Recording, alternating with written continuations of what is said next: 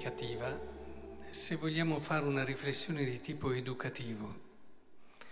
Perché dico questo? Partiamo dalla prima lettura, che è estremamente carica, non so se l'avete notato, di sensibilità, attenzione, delicatezza, affetto alla fine riuniamo tutte queste caratteristiche e le chiamiamo fiducia. Riascoltiamo. Inizia dicendo, in mezzo a tutte le nostre necessità e tribolazioni, voi siete per noi una consolazione. Quando ti senti dire, ah, quando sono con te mi rigenero, sei per me una consolazione. E e continua dicendo, ora sì ci sentiamo, attenzione, rivivere se rimanete saldi nel Signore. Ci fate rivivere, rivivere. Quale ringraziamento possiamo rendere a Dio riguardo a voi? Ancora, siete per noi motivo di gioia, ci fate rivivere, siete una consolazione e per voi ringraziamo tutti i giorni Dio per tutta la gioia che proviamo a causa vostra davanti al nostro Dio. Noi, che con viva insistenza, notte e giorno, chiediamo di poter vedere il vostro volto e completare ciò che manca alla vostra fede. Quindi non sono arrivati è interessante, quello che manca alla vostra fede, subito dopo dirà il Signore vi faccia crescere, cioè non è che questi sono già arrivati, eppure come logica per aiutarli nella crescita, l'autore di questa lettera sottolinea in modo chiaro quello che è il loro valore, no? Questa lettera ai Tessalonicesi di Paolo. È bello partire così, perché nell'educazione non può mancare questa dimensione. Non dice vi manca ancora queste cose, coraggio, ma prima dice tutto quello che abbiamo ascoltato prima. Interessante. Ma dopo che hai fatto capire all'altro la grandezza, il lavoro, il, il, valore, le possibilità che ha. Dopo che hai fatto capire all'altro che è la tua gioia, dopo hai fatto capire all'altro tutto quello che è, il Vangelo ci dice l'altro supporto, no? Ci come due braccia no? per l'educazione, che è il senso di responsabilità. Cioè, vegliate perché non sapete in quale giorno il Signore verrà Cercate di capire questo, se il padrone di casa sapesse a quale ora di notte viene il ladro, veglierebbe, non si lascerebbe scassinare la casa. Perciò anche voi tenetevi pronti, perché nell'ora che non immaginatevi, cioè quello che fai non è senza conseguenze, quello che non fai non è senza conseguenze. In un'educazione, se ci fosse solo il primo aspetto, non si andrebbe da nessuna parte. Occorre ed è necessario anche educare al senso di responsabilità, cioè quello che fai non è come non farlo e viceversa, quello che non fai non è come farlo, perché c'è anche l'omissione.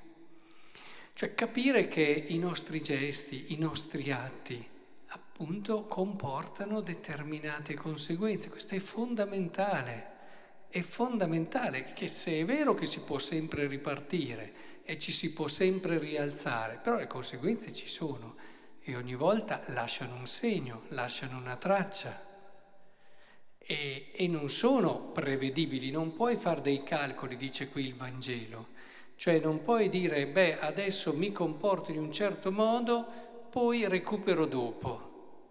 No, dice il Vangelo, se il padrone torna, torna e ti sorprende che non sei. Quindi è quello che puoi fare adesso che è decisivo, è quello che puoi fare adesso che è importante. Non puoi dire, beh, dopo recupero dopo. Quindi è chiaro che anche l'altro estremo, se si insistesse solo su questo, generando un senso di timore, un senso anche di eccessive, nevrotizzante, eh, senso di responsabilità, chiaramente anche qui non si procede ad una giusta educazione perché poi la persona deve arrivare ad aderire in modo pieno, totale ai valori che segue. Ci deve essere dietro tutto. E ci deve essere dietro l'amore, ci deve essere dietro il sentire che quello che sta facendo è strettamente relazionato, collegato a quello che lui è nel profondo. Quando è che una persona è matura a livello educativo? Quando quello che vive si dice lo vive con libertà. Ma cosa vuol dire viverlo con libertà? Che in tutte le cose che fai, ogni scelta che fai, trovi una corrispondenza profonda con la parte più intima di te e in un qualche modo, anche se puoi far fatica, anche se questo non vuol dire non far fatica, non dover a volte anche andare contro se stessi, però ho parlato volutamente della parte più intima e profonda di te, c'è una corrispondenza e ti ritrovi tutto, anche magari in una rinuncia che ti costa tantissimo, però tu sei estremamente convinto e senti che tu, la tua verità è in gioco in questa scelta, la tua felicità è in gioco in questo momento. Ecco che allora per arrivare a creare quella corrispondenza qui occorrono tutte e due questi aspetti. Da una parte chi ti dona la fiducia, il crederci, ti fa sentire davvero speciale, amato, con delle possibilità eh, che ti permettono di realizzare quello che ti sta davanti. Dall'altra parte poi l'educazione però anche al senso di responsabilità, quello che poi vuol dire anche dei no, che quello che può vuol dire anche uno spirito di sacrificio, di dedizione, tutte cose che ti aprono, perché la persona che in un qualche modo vuole vivere in modo maturo deve arrivare ad un'apertura di sé all'altro. A volte si trovano, sì, persone che sì, sono molto accomodanti e, in un qualche modo eh, tendono a giustificare sempre tutto e tutti ma queste non faranno mai crescere nessuno. Dall'altra parte a volte trovi persone che sono molto rigide, eccetera, e si è viste le conseguenze. Spesso i figli di genitori molto rigorosi e rigidi crescono male o hanno una reazione negativa o hanno delle nevrosi che si portano dietro tutta la vita. Quindi il discorso è cercare di essere in questo senso persone che prima di tutto vivono, vivono la bellezza e la libertà dei valori. Quindi quando hai, so, io a volte dico ai genitori, ti nasce un figlio, guarda, deve essere per te una, una come dire, un'opportunità unica. Devi pensare, ho qualcuno che, di cui sarò primo responsabile dell'educazione, quindi non devo perdere un tempo, un minuto per crescere, perché non è andando a leggere i manuali, non è andando a chiedere consiglio a chi, cose ci possono stare, ma, ma sono io, quello che sono io che dovrà educare, è il mio essere che mi farà capire come orientare le varie situazioni. Per questo devo trovare io questa libertà, questo compimento questa pienezza che mi dà lo sguardo per poter educare i miei figli.